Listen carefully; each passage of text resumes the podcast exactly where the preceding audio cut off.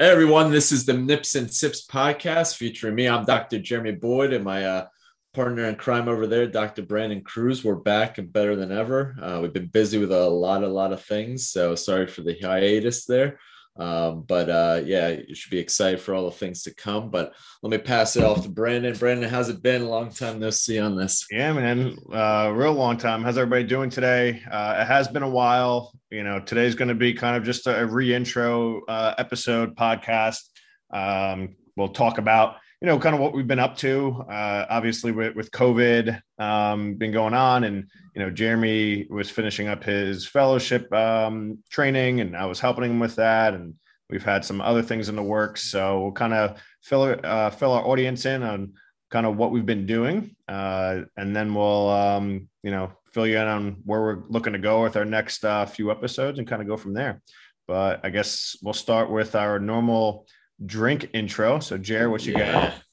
Uh, I have uh, Alien Church uh, by uh, Tired Hands Brewing Company, which I heard is one of the more legendary uh, uh, breweries out in PA, Ardmore PA for anybody anybody's interested.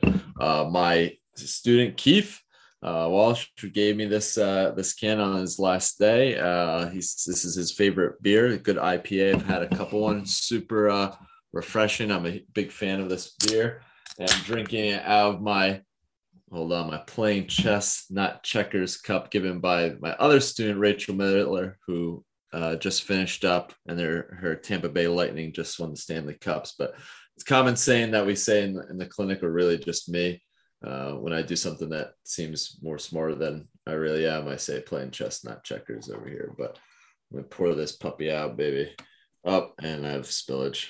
So that's I'm rusty, dude. I'm rusty. It's been it's been too long, but look at this. Poor, poor, poor, poor. Awful. What about you, Brandon? I like it. Well, quick question: Do you even know how to play chess? Because I don't. Uh, I do. I don't I know do. how to play chess at all.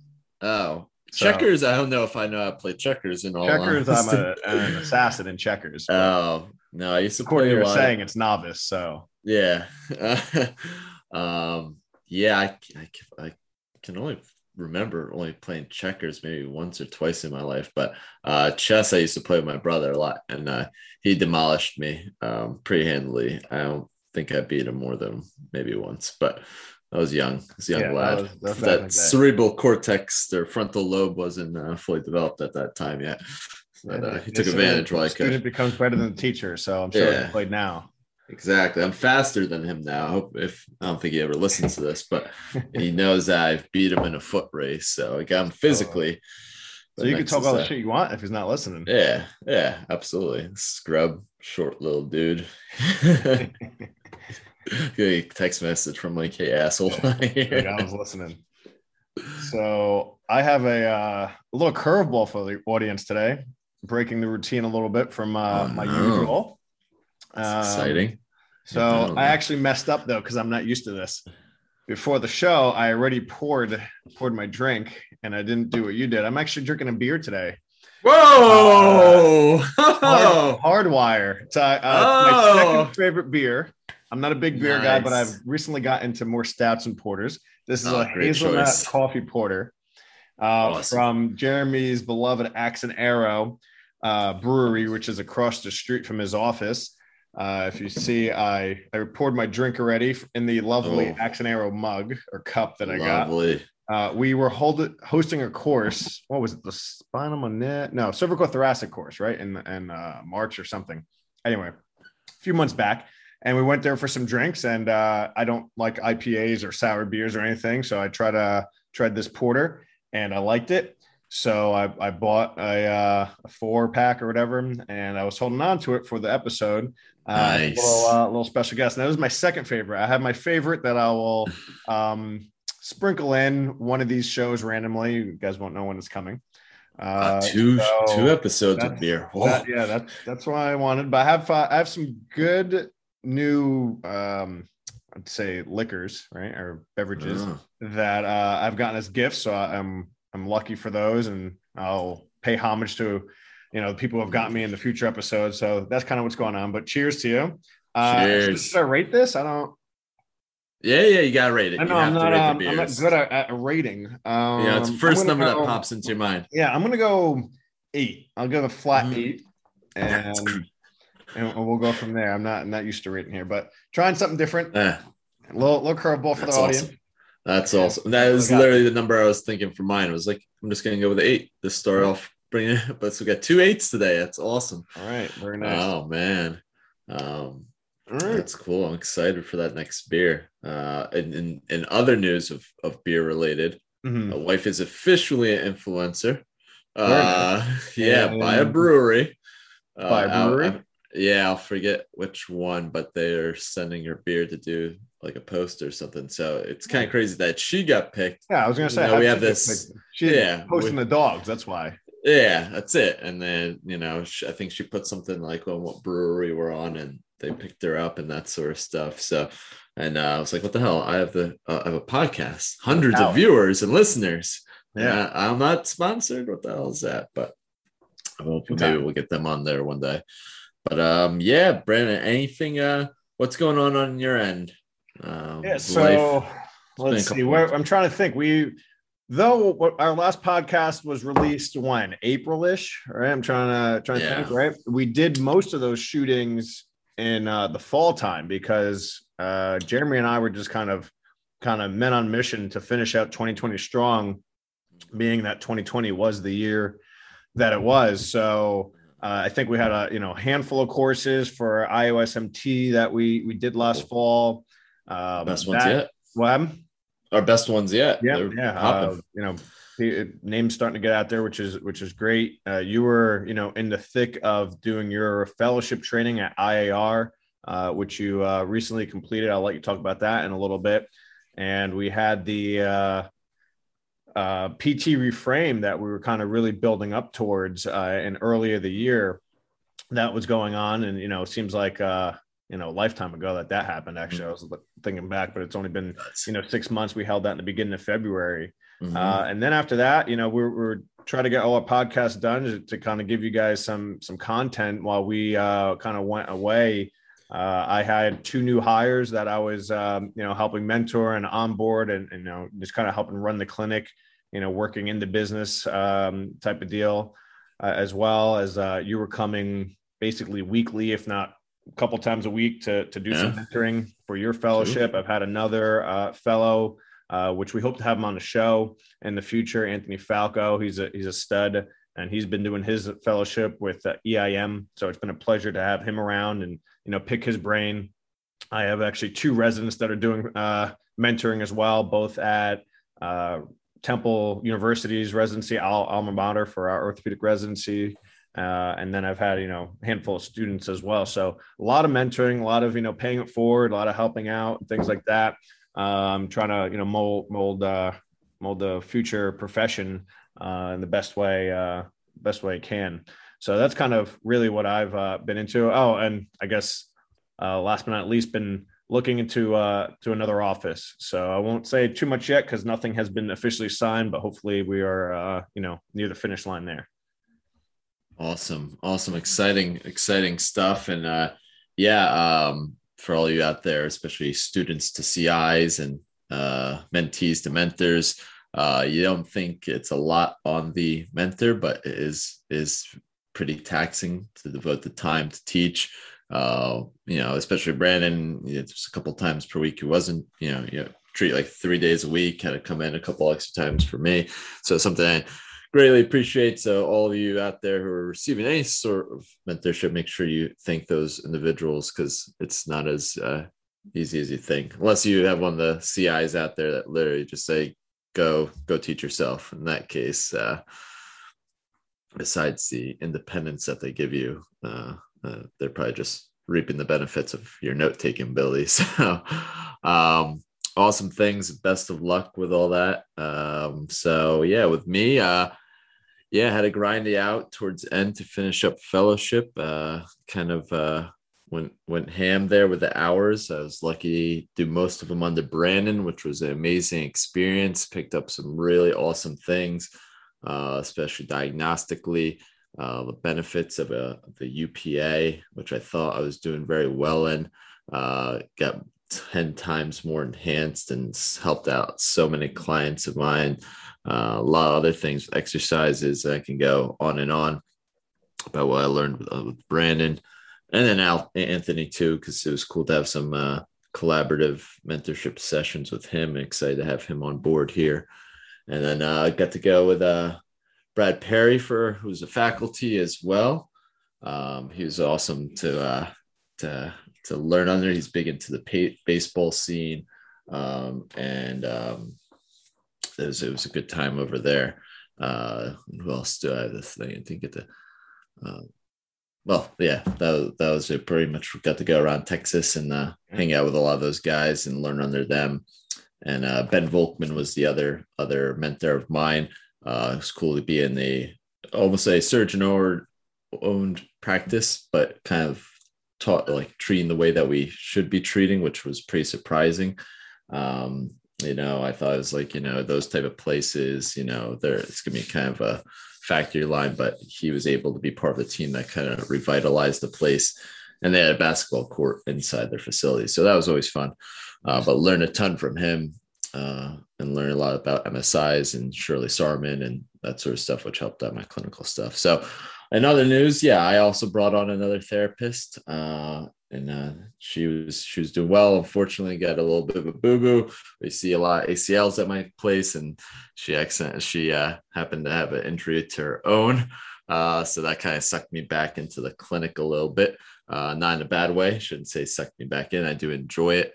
Um, but yeah, training a lot more than I've been used to of late. But uh, soon she'll be back and back and better than ever. And now gets the experience of being the patient, especially with something that we see so often. I think that's only going to make her, you know, arguably probably potentially one of the greatest ACL therapists uh, in the future ahead of us.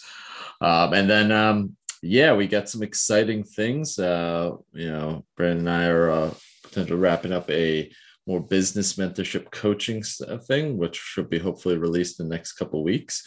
I'll release more information on that once it comes out, but kind of want to, you know, lead the next generation of high clinical expertise and and get into the business side of things. So that's some exciting things I'm doing, and hopefully, as well as Brandon, we'll be working on a second office in the short period. So a lot, a lot of fun things, and then uh, yeah, excited to get the podcast up and going again. So yeah, it, has been good. I wanted to circle back to um, I had forgotten when you had just mentioned it uh, that you were able to do some co co mentoring hours or treatment hours with another fellow, and I believe a couple a couple of the residents were there as well. Uh, so um, I'm trying to think who was. Oh, yeah, I think I don't know if I no was maybe it was a student, maybe it was just an intern. Students, yeah, you had Emmett, okay. and then Franklin were that was there, and I don't remember if maybe Nick was there once. Was Nick? Yeah, uh, no, maybe no, once there. I'm trying to think. I've had so many. It's been such a blur, guys. Literally, yeah. people coming in and out. Um, I know Anthony's had some of the residents under kind of his watch, mm-hmm. uh, which to me, I like um, you know, if if we're able to juggle it the right way, which it, it, takes some finessing, but you know, you get three fellows in a room, all from different programs, all high level, uh, and we're able to just bounce ideas off each other, ask, you know, you know, do an evaluation, do a treatment, and say, hey, this is what I'm seeing. What are you seeing?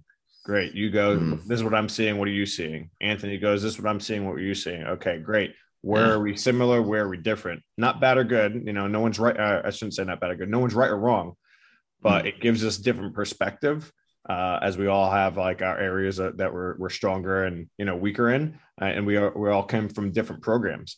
So mm. I think that was unique um, in itself, being able to be around that environment.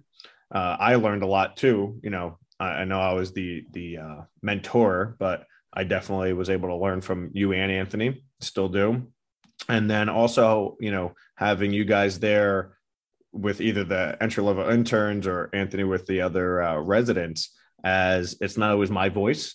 Uh, I have another voice there to either second what I'm saying or disagree with what I'm saying, which I'm totally mm-hmm. cool with. Uh, because, you know, again, there's no right or wrong, but can you think through things at a higher level is the goal and you should be mm. able to mm. reflect and and hopefully look at more than one side or more than one vantage point i think that's the the benefit of this type of training or you know education that we're going after it mm-hmm. teaches you to get out of that one track mind uh, that you may have uh, been in just from either entry level school or just you know day to day practicing you get stuck in your own thoughts it happens to everybody so mm-hmm. I like mentoring from the the standpoint of you know it keeps me on my toes, but it also gives me somebody else's viewpoint to uh to look into. Yeah, I think it's important that it keeps you honest that you try not to stay biased to things. We're always gonna have a component bias. That's just is how it is. but getting so many different perspectives, um, and different viewpoints, it, I can always say, I'm like, all right, I try not to be biased or I try not to kid myself. There you go. Keep pouring my man. Um, I try not to kid myself thinking I know everything because there is a lot to know. And if you can look at it from different people's viewpoints and that sort of stuff, it's great. But it was nice to see is like, yeah, we came from well, well, two different residencies, I guess, uh, three different fellowships, yeah, uh, similar, I guess, career-ish lengths. Um, but uh, you know, we came to similar, all you know, similar conclusions. Nobody was way off, but just our different brand of things. Um, and that was that was some fun. I lo- I really enjoyed that. Where it was like, oh, we should try this, or I learned this on this, and it was it was really cool. And it was like I was, you know, it's been a while since I wrote notes as I like treat throughout the day. But I was like, oh yeah, I gotta keep this for home and that sort of stuff. So, um, but yeah, it's definitely definitely a rewarding experience. So uh, yeah, hopefully can get some fellows under me and kind of pick their brains and see where they're at. Yeah, I think I think we had a, a, a previous episode on it, but um, these days I can't remember anything. Uh, so uh, I think we had talked about it. You would you would bring a notepad and just and just write things. I mean, mm. you know, mm. what was the the benefit to that? And I guess I kind of pose a question out to the audience uh, that I guess you could just answer yourselves or just DM us or if you want, but uh, or email us. But you know, how many uh, how many therapists you know take notes throughout the day or, or go home and, and write things down and kind of ponder it, or you just kind of are rushing through through your day and and not reflecting as much as we should have been. So uh, that was something I, I, took from Jeremy as uh, I was able to at one point, or at least I thought I was able to just keep everything in my head. But now I, I notice I need to begin to write more things down. So that was something I noticed. Jeremy, he had a, a, a, legal pad, right? A regular white legal pad that he would sit and, and jot things down.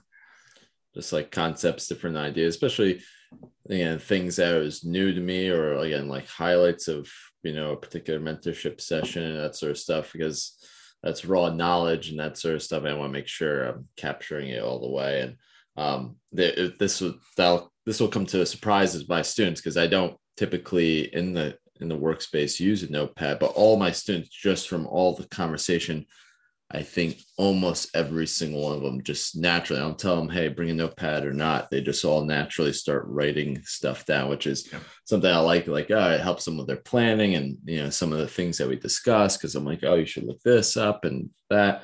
Um, but especially when I'm in a learning environment, and not say I'm not learning from my own experiences or learning from other clinicians in the place or even the students, um, but definitely in those scenarios where um, I'm in the I guess learner role, I'm trying to capture any little nugget of knowledge. And some of your best stuff isn't, you know, in front of a whiteboard and that sort of stuff. It's just a simple conversation, a simple little nugget, simple little twist of something. And if you're not really paying attention to it, you lose a gem. So um, tried writing down all those many, many gems that I got uh, between, you know, Brandon, uh, Ben, and uh, Brad there. Oh, three B's. There, we go. There we go. Triple B, trifecta like B. like the Houston Astros days, they had the killer bees. Was a Biggio, yeah. Bagwell, and Berkman. Mm. For you baseball fans out there from the uh, early 2000s. Uh, actually, I've always said this, and we're just kind of rambling right now, but uh, I've always wished, you know, with all the talking that we do and that goes on in our clinics, I, I wish I just had like Gary Vee, just somebody to follow me around with a, a camera mm. and you can just post it because like you said so much just happens in, in the conversations of things uh and and not so much the treatment but you know all right, you treated the patient, great, they got better. Uh, maybe they didn't. And then you go off to the side and you just talk, you hash things out. And, and like that's kind of where the realness kind of happens. Mm-hmm. And we've said that about like um, conferences and things like that. But something I've started to do lately, and uh, for the audiences that are uh, subscribed to IOSMT and kind of uh, our newsletter that's not always so frequent, but um, what I what I'm trying to do over the you know future, and I've I've kind of planned it out already for the next few weeks, is you know bringing the conversations i'm having with my students or my residents or my fellows and you know offering it to you guys. I don't say offering it but you know kind of cueing you guys in or just kind of give uh keeping you guys in a loop. Um, one it helps me reflect on, on things. And two it's just valuable information you know even if you disagree with it great that's fine. But i think it, it's it's good uh a good learner perspective good reflection uh, perspective, and you know someone's going to benefit from it. So uh, I may not have the videos yet. Maybe one day I'll be able to hire somebody to just take videos all day and film me. But um, mm-hmm. maybe I won't because that could get into some trouble. But yeah, yeah, uh, some things. But uh, yeah, so that that's something something uh, you know I would like to do. You know, I think it just kind of helps further the profession. You know, people get to see mm. you know the insight and kind of gain mentorship without having to be mentored type of deal. So, yeah. Yeah, I think uh, I can agree more. I think with my first um, postgraduate mentor, Tom, who was on the show here, our best stuff was sitting at the table, shooting the shit at the end of the day from a life perspective, but definitely from a clinical side of things. He would hop in, you know, say, hey, try this, try that. But um, it was just that higher level, like just future theories and thoughts. It doesn't even have to be about a specific case, but just kind of rambling on and just allowing that creativity and discussions and everything like that. And um, yeah, I think that's where so much value it happens. And I think it happens, it can happen at any level. I've had some of these conversations with shadowers yeah. where I've been through their undergraduate and I'll talk to them, you know, more than I talk to some PTs. Um, so um, I always believe I don't really believe in restriction of certain levels of like, oh, you should treat someone like this or that. I think sky's the limit with whoever you're at. Um, just as long as you're open to those dialogues. So, but uh, yeah, that's some good stuff. But um, yeah, speaking of, I guess, uh, some things, I guess, of 2020 show, I guess we talk about uh, COVID and all that. Or... Yeah, I mean, I guess we can we can pause. I mean, you and I talk all the time, so it's nothing for you and I. But yeah, um, I guess it'd be good for our, our audience to hear, and, and maybe just you know throwing out some questions, and you know they can you know reflect or ask themselves, or maybe ask their their peers or their bosses. Uh, you know, how has it affected you? I, I think actually in our mentorship group, you you posed was it you or Kyle who posed a question? How has COVID and, and let's bring let's bring our mentorship to life here uh, and to mm. our audience who who may not be in on it. Uh, what was what was his question? How has COVID affected you? How has it changed your perspective on, mm. on not only clinical life but life in general? Have your priorities changed? Um, you know, has it given you more clarity, less clarity? I don't know if you have anything to add to that, Jerry. Yeah, uh, our to answer know, our perspective of that. Uh, personally, I mean, I mean, COVID definitely gave me I guess more of appreciation. I mean, especially early on, um, just time with time with my family, especially my my wife and that sort of stuff. Um, it's tough, especially any of our young entrepreneurs, business owners, um, grinders of residency, multiple jobs, and that sort of stuff to get kind of lost in the sauce of things. Uh, so COVID kind of gave an opportunity to, you know, I mean, my wife was unfortunately furloughed for a while that sort of stuff just to spend more time, have more dinners together. Shit, we played board games. I don't think we ever did that in our six plus years of being together. Um, so little things like that, um, which also made me appreciate of like, ah, do I want to be treating 40 to 60 hours a week or do I want to spend more time, start planning things for like family?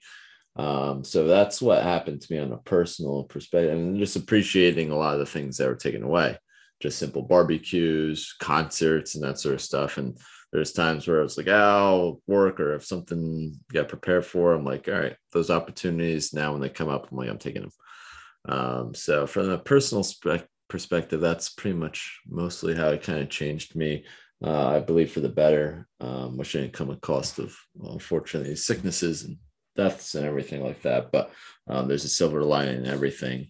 Clinically, uh, minus having to wear a mask all the time.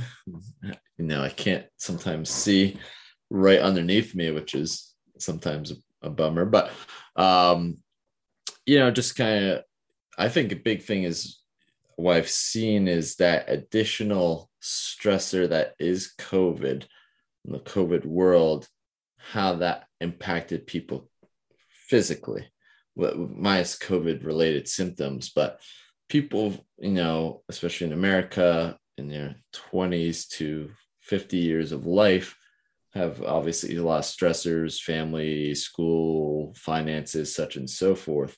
But that little extra that COVID provided, or a lot extra, how much that was a straw that broke a lot of people's actual backs versus the camel's back. Um, and just taking it into perspective of you know what's going on in everyone's life and starting to address that and trying to connect those dots into people's pain. Um, i started to see a lot of that especially in like the unfortunate professions like i kind of get hosed over in the whole thing like teachers nurses all these sort of things and just seeing it kind of wear down on them. So um, you know that definitely you know from actually more of a pain science perspective um, talking about that, opening up those conversations, it certainly helped me. So, but what about you, Brandon?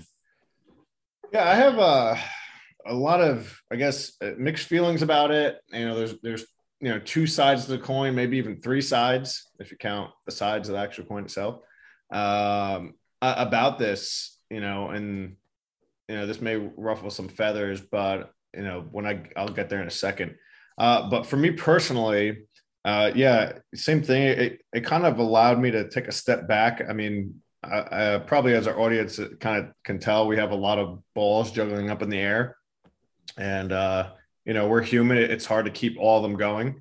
You know, personal lives, relationships, business, fellowship, exec, you know, advanced training, eh, eh, whatever. We have courses that we do, podcasts, uh, whatever else. I don't know. We we have a bunch of stuff going on, and, and you know, we we let things drop all the time. Clearly, we've had like a three or four month uh, hiatus off of our podcast here. Um, is that okay? Is that not okay? You know, you know, different people will tell you different things. You know, obviously consistency is is important, and we've talked about that too. But you know, at, at certain times, sometimes you just have to go away for you know two, three, four, five months, and you know, grind away and focus on you know the major task at hand, or maybe it's two tasks at hand, and you know do that really well and then you can go back and do the other things so you know obviously the podcast you know no offense to uh to anyone out there it's not our number one thing you know we have we have uh you know girlfriends and wives and lives and businesses that uh, you know t- kind of take priority um, goose too and Goose, yeah, you got a dog too. Uh, oh man, how, how, did I miss that? Uh, how did you miss that, man? Goose is the I man. Know, I saw man. a picture the other day how did he grow? So I texted Alyssa. I was like, well, how is he a monster right now? He's yeah, probably he's... like 60 pounds now, at least, if not more. Like, yeah, he's a thick boy. He grew like quick. I, it's only been like two months since I've actually seen him. Yeah. Um, which eh, real quick, uh, sidebar, guys. Uh, Jeremy, what kind of dog is he? He is adorable. He's got big goofy paws and just runs around. Oh, this is a big, big goof. Uh, very derpy sort of dog. Um, he is a so goose named after my uh, favorite uh, movie, uh, Top Gun, favorite character, Goose. Um, so for all my Top Gun fans out there, hopefully the second one comes out soon. But um, he is a Shepherd Chow Chow, which would be the second most brand, I guess. Uh, Lab, Husky, and Pit Mix. And then he's like a super breed of all things. He's a rescue. I think he came from one of the Carolinas or something like that fell instantly in love. But uh, yeah, he's my boy. But uh, yeah, he's uh, he's a, he's he's a thick boy. He's not getting, or he's getting much longer. That's he hasn't got much taller of late, but that's my dude. Aside from that Chihuahua, he's all alpha. He's an alpha dog. Get that. Mm-hmm. Wait, how much mm-hmm. Shepherd to you? Mm-hmm. Whoa. Oh, well, he by uh, by breed and genetics, he is purely alpha. Oh but, yeah. Uh, by oh. personality wise, he's now like we'll see him like go play and he'll like start things with other dogs. And as soon as the other dog starts to go, he just oh, flops no. on his back and he just that, takes a beating. That's, that's, nature versus nurture, man. Yeah, he, he got a little soft. No, uh, it depends no. on certain dogs and that sort of stuff. But it cracks me up. like he's like he's like instigates like yeah, let's go play, let's go play, and then the other dog starts to like chase after him. He's like, "No, nah, I'm good, dude." like, Come rub my belly. I'm like, you're gonna be like twice the size of this dog one day. He's, yeah. But it's good, you know. He doesn't cause any issues, thankfully. Um, but yeah, big addition to the family, to the Boyd family there, Goose Boyd. Uh, yeah. So back to uh to uh, COVID's kind of changed things. Sure. Uh, it allowed me personally to to learn. You know, I've I've wanted to learn. You know, more digital marketing, email marketing, all things I'm still trying to improve on and perfect. Um, but it allowed me that ability to just take the time out. You know, we've had so many, um, like we just said, a lot of balls in the air, kind of always biting off more we can chew. It allowed it kind of forced us to take that break. So we had to close down my office for I think it was four or five weeks, which initially was only going to be two, and then you know I was like, I'm just going to extend it. I'm working on this stuff. Um, not to say I enjoyed the, the, the downtime, but it allowed me to shift my my vision, you know, elsewhere. So you know, and it's proved well. I mean, we we got our podcast on a nice rhythm last year. We we you know, I, don't know how many X uh, our following and followers. Um, you know, from last probably you know summer to uh, this past fall winter. You know, past eight months there. Um, obviously, we fell off a little bit and allowed us to do that. Our courses, you know, grew, uh, you know, probably five times what they were. Um, so, and it's and it's carried over into this year as well. You know, we have another uh, four public courses going on and two private courses going on in the fall. So, you know, that's awesome that we've been able to do that. So it's been able to, to shift that way. Um, it's, you know, also showed me as a profession, are we nimble enough to pivot when we need to. Mm-hmm. Uh, unfortunately, a lot of private, uh, a lot of practices know a lot of people were furloughed. You know, maybe mm-hmm. we have to take a step back and why. Some of it is regulation and law. Everything takes so fucking long to do. Like we, telehealth was automatically passed, at least in New Jersey. I'm going to talk New Jersey because that's where we live. Telehealth was automatically passed, no problem. Some people were able to flip on a dime come this past June, uh, telehealth ends and we no longer can do it. Well, if during a pandemic we're able to just flip the switch and all the laws are dropped and we could just do whatever, why can't we continue doing it? Mm-hmm. Right. We have rules and regulations that are under our normal practice act that now now need to be dragged out into a telehealth you know, and maybe I just don't have the the breadth and depth, you know, on uh, on that side of things. But a, a lot of it is just politics and you know who who's getting paid and you know things like that. Why these why these things take so long? But you know, we get we all got into profession to to just help people first and foremost. You know, before business became a thing, before product productivity became a thing. You know, before all these things that you realize. Um, you know, when you're out in the real world practicing, what happens? We we all get into this this field to to help people, and yet we have these laws um, that really they, they say they're for the, the the protection, but protection of whom? Like if somebody goes to who's from New Jersey goes on vacation to another state and they email you and you can't treat them because technically they're now in another state that you don't have jurisdiction in mm-hmm. how like why is that even a thing uh, because we're not licensed over there. And then we have this compact law that's coming into effect that's been coming into effect, at least in New Jersey, for the past two to three years, if not more. That, you know, at least now, okay, we had a black swan event. Why wasn't this okay? This is something we probably should address and, and you know make this push to the forefront and it doesn't it actually gets buried you know, to probably one of the lower things uh, on the totem pole. And, you know, granted, there's probably other things that take more precedent, but it, I mean that just goes on to a bigger bigger topic that I just don't have the insight and, and um, I guess breadth of knowledge to on why you know these things politically take so long. But they they should be moved along faster. But uh, mm-hmm. I'm digressing. Back to you know were you if you're you know a solopreneur or, or doing some, something on the side were you able to move you know quickly and nimbly? Um, were you not able to? Were you furloughed at your company? I know jeremy did a lot of telehealth uh, in the beginning. Uh, i did a, a little bit to tell you the truth. I i uh, i just completely shut down. I wanted to use that time to to work on other things to improve my skill set in another aspect of life um, or, or, business, whatever you want to call it. Yeah. Um, versus sitting home and watching Netflix.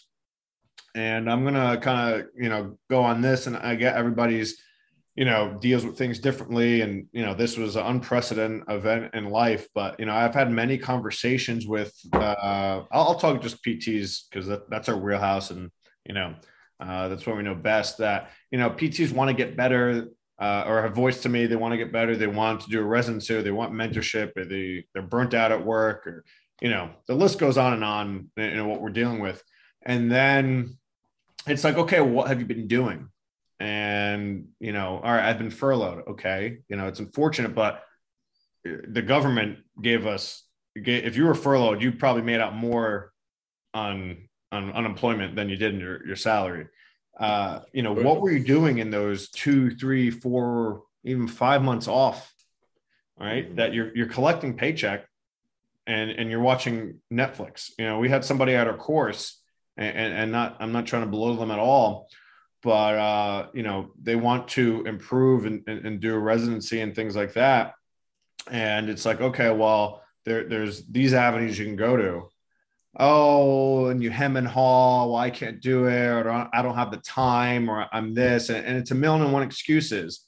But then, you know, a topic of the hottest Netflix show comes up, and at that time it was uh, Tiger King, and that person knew every every episode, every. I have no idea what Tiger King's about. I, I still haven't watched it.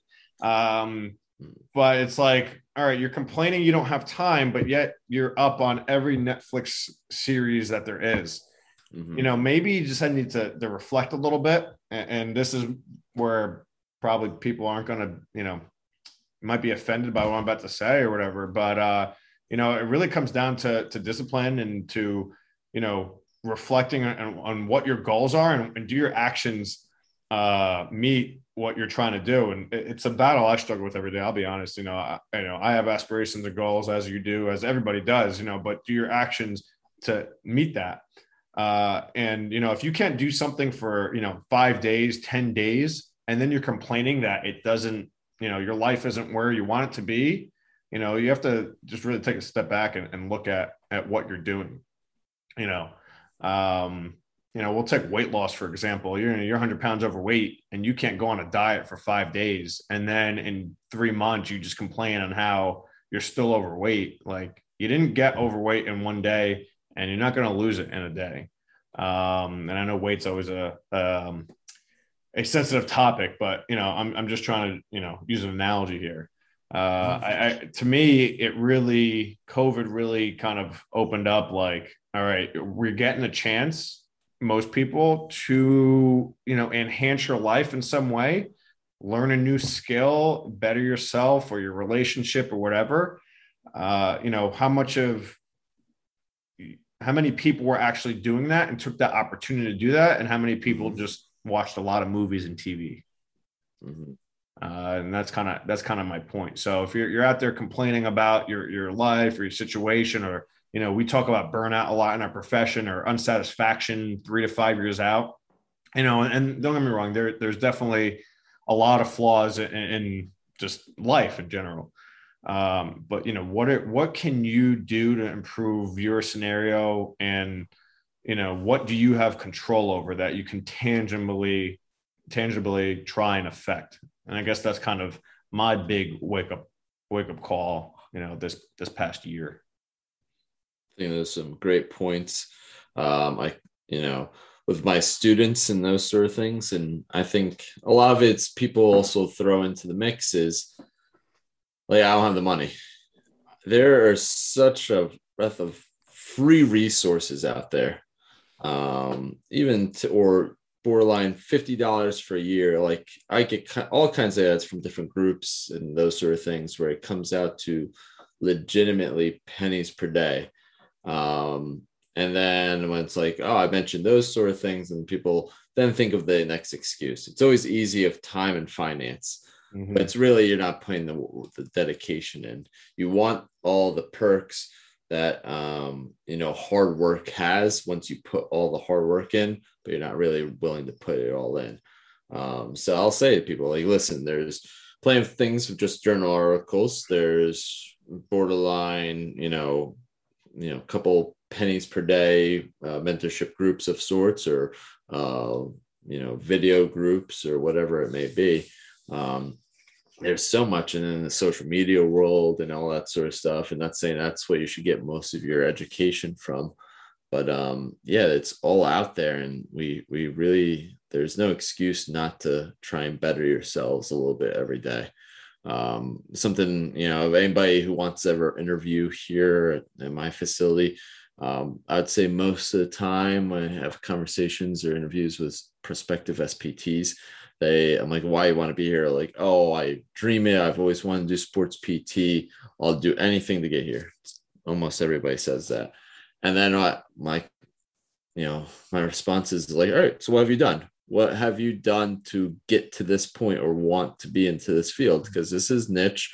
Um, it's usually it's not like there's a sports physical therapist job on every corner you know especially if you're wanting to go into the um, you know the pro realm or the d1 realm or anything like that um, you guys should listen to brian's episode that we did i think the last episode two episodes ago but um and more often than not a lot of them will be like well i went to school like well great you'll have to go to school to pass yeah. what else are you doing? I went to PT school too. And yes, there's a lot of studying, there's practicals, there's grinding, but I'd be a liar to say there wasn't time for other things. Mm-hmm. I worked at I worked two jobs and I did stuff for clubs and those sort of things. Like, what else have you done? And then I'll put up the line of like, what's the most recent article you read outside of school? And a lot of them are just blank. And I can tell you those students do not make it into my facility. Start young, get into the habits of it now. A lot of time blocking out time to do things other than your work day or your school day um, and set yourself up. Invest into it now. It's time, it's a grind now, but you'll set yourself up for success and job security which I guarantee you in 10 years, the whole perks of one of the perks of being a physical therapist is we always have job security because those lovely baby boomers from, you know, World War II and whatever, we will no longer have job security. Uh, eventually the, uh, the supply is not going to, you know, was it the, the demand oh, won't man. meet the supply. yeah. Um, because now we're having PT programs cranking out you know 50 to 100 kids per per class with hybrid classes with the and that's a different topic for another day. Gpas are low 100K. so 100k for two i heard 2.75 gpa um so it's taking away the competitiveness you know all this sort of stuff but all of a sudden you're just going to saturate the job market. And when it's you're 10 years out and you get replaced by some of the some you know kid coming out of school because they cost $20000 less than you well what did you do to keep your job? Do you do things going above and beyond or you sat and watched tiger king for three months? So unrelated rant there but no i think it's very related. Uh you know I, I think there's this perception and it's changing. I, I will say that it's mm-hmm. changing. I mean you know, you know, a lot of it, Jeremy and I, we've been in this profession 10 years. Um, you know, we don't know everything, but we, we see a lot. we we take interns all the time. We take residents, take fellows. So, you know, we're seeing it across the gamut. it's changing, but there there's a large still majority of, of, people out there that think it stops when you graduate when you get that that uh, diploma and you get um you know you get your license number. You know, like it it, it doesn't. Um, it really doesn't. Just begun. And like Jeremy said, and you know maybe Jeremy and I's clinic are, are few and far between where we want you know to provide you know the best care or close to the best care uh, as possible, and, and we want people who are really just passionate. And if you think that okay, I did school and that's it, it ends there, and you know that you know that's fine. I guess you're more than welcome to it, but you know then don't be uh, upset when you know you look five or ten years down into your career and it's uh, not fruitful. You don't like it. You're trying to look to get out of uh, physical therapy and and things of that nature. So, and this all is reflective of um, COVID. Yeah. yeah. Any anything else? Any other uh, topics? Uh, I'll throw the the maybe ethical dilemma. I'm not a you know we're not huge into ethics here on the, this channel. Well, no. I should say that. I don't mean it that we way. We are. I, I, don't mean it that way. Yeah. yeah. But I mean like you know you know true ethical class. It's not ethical course. That's what I meant. Oh, that's um, like actual class itself. Like yeah, like the ethics. You have to take ethics every two years. You know that two that years. Stuff. Yeah. Um, so that's what I mean by that. Uh, you know, what ethical dilemmas have popped up in in your practice, and you know, because of COVID. Um, you know, and again, this you know, answer this I guess at home or, or feel free to DM us. But anything on, on your end, Jer, that you feel maybe stood out? Um, I know it's hard. It's been a blur. It's been now at this point, what like 16 months, 18 months since uh, we first were, yeah, were out with this. I and mean, now it's just like definitely originally on uh the whole whether to stay open or not. That was that was I was dying at that decision. Literally, I, I mean, there's stressors with owning a business and that sort of stuff, but I sleep well. Like my head hits a pillow, I'm out. I don't try to stay up to night thinking about things, but that was definitely one. It was like, all right, I know places are closing down. It's like, do I stay open? Do I stay open for my patients or you know all these other places are doing so there must be should i like hop in with them um i remember that that was one that you know definitely took some some maybe an hour a couple hours just thinking I'm like what to do and you know ultimately in that decision i sent the entire staff home as i said we did a lot of telehealth i'm like like you don't need to be here um, not as much hands on. And I kept a couple of my ACLs there just so unfortunately just had their surgery right beforehand. And um, uh, I think I had some, uh, uh, one guy was a awful, one worst Riddicks, lumbar discs I've ever seen. He was like, I'm ready to chop off my leg. And this guy was like special forces at one point in his life, now a recruiter and whatnot. Um, but I, I think that was a huge ethical dilemma. Like, am I am i you know doing the server am i exposing people am i you know is this something not right when other places they have to close down and we're staying open so that was probably the biggest one um that is now it's the uh do you require staff members students be vaccinated that sort of thing and uh, luckily for us just everyone's kind of been doing it so i don't have to worry about that but yeah it's come across and i'm sure there was some previous ones you know spreading out patients appropriately when to let them back, um, those sort of things. But that was definitely my most intense one. And again, we decided to stay open. I'm glad we did. Again, we weren't making a ton of money off of it, but it's really just for those couple patients. But uh, what about you, Brandon? Yeah, that's that's key. Uh, do you stay open for for patients who you need therapy? Uh, you know, post ops, they just had surgery, and and now what? you know their mm-hmm. outcomes are going to be you know trash if if you send them home mm-hmm. um you know is is telehealth still viable for that patient? You know is that mm-hmm. appropriate for them at that stage? You know that's an ethical dilemma. Closing closing is big. Um this may be not be ethical on the patient side ethical of staff. Do you keep them on? Do you furlough them? Mm. do you let them go? Like you know all these things uh, we end up keeping um you know keeping staff on for for a while. Um, and this is before we even knew PPP was a thing. But you know, mm-hmm. Uh, yeah. we initially, you know, closing with the thought process, closing twelve week, uh, two weeks or four weeks. Um, All right. You know, do you keep them on? They're not, you know, mm. not, you know, traditionally working. You know, what's that look like? You know, um, I, I took myself off payroll for a little bit. Um, you know, so you know, you're you're, you're stuck with uh dealing with and trying to navigate through those waters and really these unprecedented times uh you know staying staying open versus closing or when you do reopen do you elongate your schedule? Do you not? Do you minimize the amount of people in there? Do you require masks? Do you not? If some patients don't want to wear the mask some do some people believe in covid some don't you know? And, and yeah. you're you know you have to you know play the uh, kind of uh, for lack of a better term pc card in, in trying mm-hmm. to manage every different personality that walks through the door uh, you touched upon it in terms of being vaccinated. Um, I guess being smaller, we get, you know, it's a, it's a gift or a curse that maybe we, you know, is not as formal of, uh, you know, HR or, or, you know, requirements. Some people, some people are dealing with, you know, get vaccinated or you're not, un, you're not going to be employed. Um, you know, my, my company, we have, uh, two people not vaccinated. We have two people vaccinated, all, all personal choices. Mm-hmm. Um, I'm I'm not vaccinated.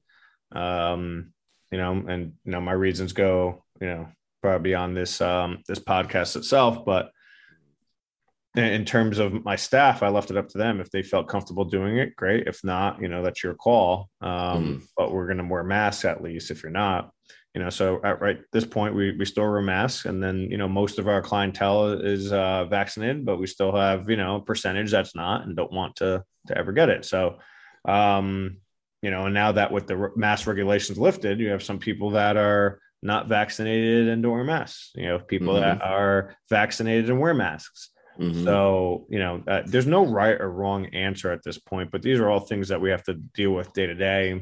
Mm-hmm. Um, you know, and if you're at a clinic where you guys have lift mask precautions, cool. You know, are you guys putting masks on if a patient feels uncomfortable? You know, so these are, you know, all just kind of day to day things that um, you know, we're all dealing with. I think it's good to just mm-hmm. kind of talk about and get them out in the open and see what other people are doing and kind of go from there. That's uh yeah, some crazy things that have happened. I'd like to kind of go off with something that you said in regards for a lot of people who reach out to us. It's mostly about their jobs and how they're not happy. And if you get furloughed or let go by a big corporate company that probably has millions, if not billions, of like money and assets and all that sort of things. And yeah. they didn't allow you to at least work from home, which is what I had my staff do, and that sort of stuff.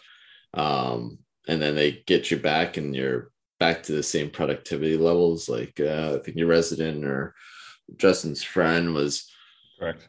They were able to, they came back or whatever, but they had to see the same amount of patients, but less days. Day. Elongate, that was it. elongate their day. So let's say they work till seven normally, they had to stay till nine, nine p.m. Yeah. they're coming in early to see the same amount of people. Yeah. Um, so you should really revalue um, your where you work and those sort of things. And yeah, again, I would say places not to say out Brandon's and I's are the you know God's gift to the world of clinics and those sort of things, but they're probably better places than the places that'll just you know throw you by the wayside or said screw you or force you to go back. And the uh, also potentially ethical dilemma where it's just like oh i got right back to work. We're in the heat of covid and i'm somehow still treating four patients per hour in a place where two other therapists are sitting and six feet distance didn't really apply and that sort of stuff. Because again they don't really care about that. They're caring about the, the money side of things. So you know you know sometimes we have to get into those situations. I've told even some students i'm like listen you know you know take a you know if you have to take a bad job for a little bit take it but don't settle on that. And i had too many fellow classmates or people that had too much promise. They they started working at a bad place just because you know they have to pay off student loans. And then two three years down the road they're still at that place. And anytime i ask them like hey you gonna go somewhere else or anything like that? Oh yeah, yeah, yeah eventually. Then five years later they're becoming real estate agents.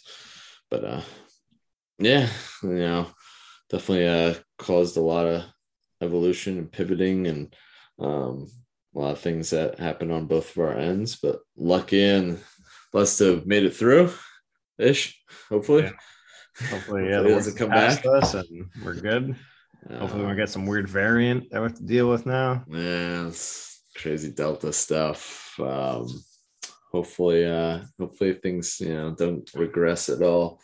Um, but um, you know, I think you even mentioned it. You know, you talked to someone. Was it a financial advisor, accountant, or something like that, if you made it through, especially that real rough period where you had closed or, yeah. you know, there was really no ec- economy going on, um, you'll probably make it through. So, um, you know, glad to have made it through that part. So I think that's always important for a business owner. I remember BSR where Ernie was owner and that sort of stuff. They make it through um, Superstorm Stan- Sandy, and that literally shut down an office for I forgot how long because of like damages and that sort yeah. of stuff. Um, but they made it through. And something yeah. that he mentioned, and I was just like, I'm in the middle of like mainland yeah, New Jersey. Nothing's gonna fucking happen to me. And all of a sudden, I was like, unless it comes to a point where like some robots come in, they can do the same shit as us. We're, like, we're pretty good where we're at. You know, no natural disasters. We don't get earthquakes. We don't get fucking tornadoes. Really. Um, I was like hurricanes. We should be probably be okay. Yeah. Huh?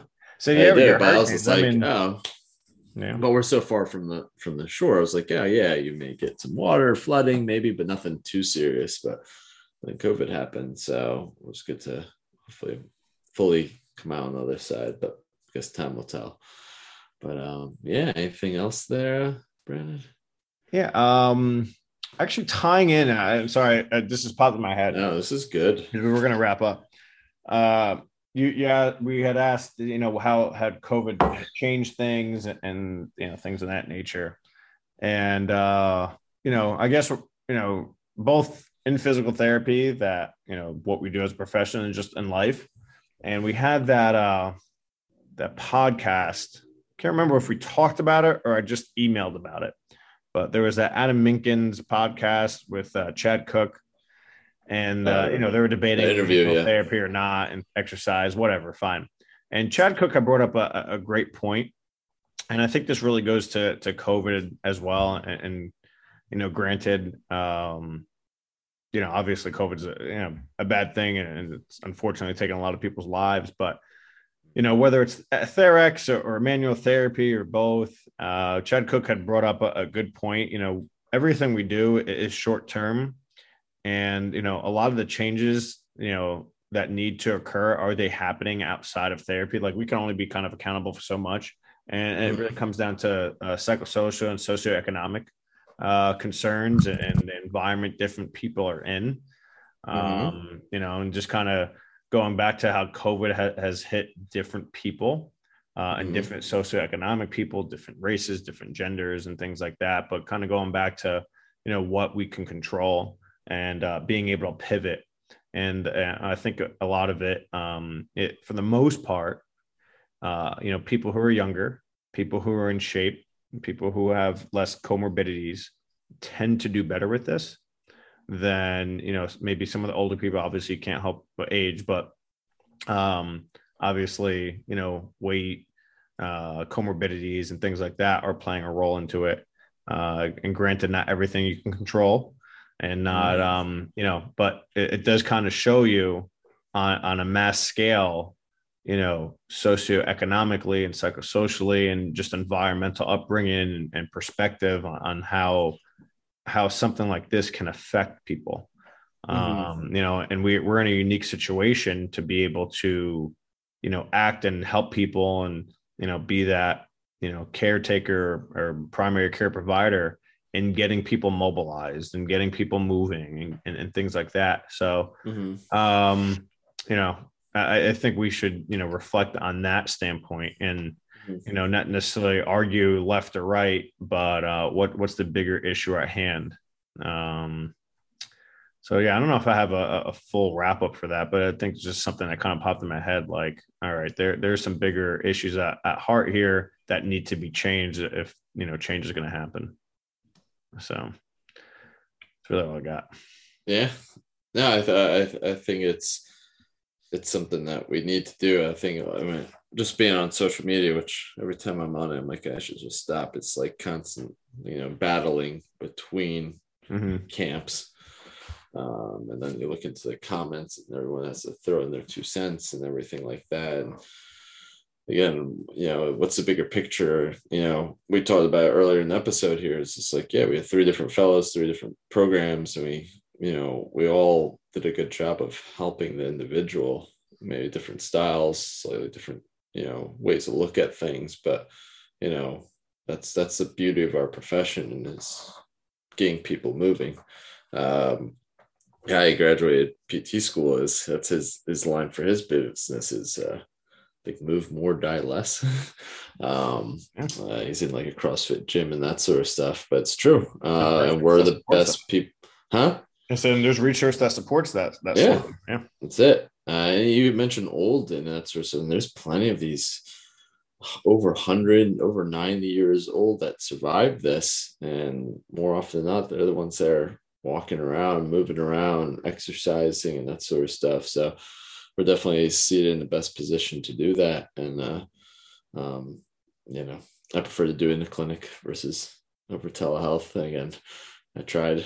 Uh, people kind of circled back, but you know, uh, whatever means it takes, uh, we have the tools to get it done. So I think, uh, I mean, personally for us, I think for you as well, when we talk about business and that sort of stuff, there's definitely been a, I think, a spike up in in physical therapy since mm-hmm. COVID, which is surprising, being most of it it's so in person. People were so distant for such a long period of time. Maybe it's the human interaction. Maybe it's the fact that people couldn't get surgeries for a prolonged period of time. Uh, maybe it's the people were sitting for a while now they're yeah, getting up and being active. More. Maybe vice versa. People are way too active because they have way too much freaking time on their hands. But yeah. overall, you know, I think we're we're growing, and I think COVID actually kind of spiked that up. Yeah. Um, so, you know, hopefully this kind of fuels things, and combined with advocacy and us keeping true to our profession and wanting to do more because we are the experts in uh, movement analysis and movement experts and just overall I think we're the best facilitators of healing, whether we are movement people or manual therapists, whatever it may be. Um, you know, hopefully we get more of that neuromusculoskeletal pie that we always kind of talk about here. But um, yeah, some yeah. good talking points. Well, I guess uh, cool. guess we'll wrap up. Let me make a few few yeah. announcements here. We have um, well, it's July now, but we have uh, the summer's gonna go by in an instance like we always do. We got four courses. It's already July. Out. Yeah, I know. Fucking crazy. Oh my god. I haven't been to the shore once. Uh, which is I went I went, but it was raining, so it doesn't really Oh, it's awful. Yeah. Um, go ahead, sorry. No, you're all good. We have uh we have our um, our four courses, our four public courses coming up in September. We have our cervical thoracic course in uh, September 11th and 12th at Pursue PT in Verona, New Jersey. Uh, Jeremy's then hosting the next course, uh, Lumbopelvic Management at Trifecta, October 16th and 17th down in Glassboro. Uh, we then have our extremity manipulation course, November 6th, uh, Pursue PT. And then we round out the year with our uh, probably our most, um, I guess, our famous, I don't know, famous is the right word, but our biggest uh, course of the year, uh, spinal manipulation course, which always is a, a sell out there, December 4th and 5th um, in uh, at Pursue PT in Verona as well. So those are our four uh, public courses. If you guys, uh, you know, looking to improve clinical decision making, manual skills, clinic, uh, thought process, things like that. Uh, maybe you just need CEUs. Uh, in New Jersey, we're, we're coming up uh, at the end of the year, yes, sir. Um, as uh, you know, the end of the credentialing cycle. So uh, they're all approved for CEUs. So we have that, and then we also have our um, our mentorship platform. Uh, you know, obviously, I picked me and Jeremy's brain. We have our, our third fellow, Kyle. We host bi-monthly course, um, virtual round calls, not courses, calls. We have a discussion board you could tap into daily. We have, you know, over 600 articles, over 140 videos on different techniques and exercises and things of that nature. So pretty comprehensive mm-hmm. um, mm-hmm. platform there. Uh, any questions, feel free to reach out to, to me or Jeremy um, or DM us on, on, Instagram or whatever the case may be. But yeah, yeah. Uh, Jeremy, anything else? No, and uh, those platforms and that sort of stuff are less than the co- price of coffee per day. So for your coffee drinkers, uh, talking about finances, you know, remove that excuse out of your uh, repertoire. Um, but yeah, definitely, you know, everyone seems to be enjoying it. I'm enjoying it being a part of it. But uh, yeah, no, all great. Thanks for uh, for coming on and playing chess, not checkers, and uh, you know, increasing that learning. It's good to be back. And uh, yeah, cheers, everybody. Cheers, guys. We'll see you on the next one.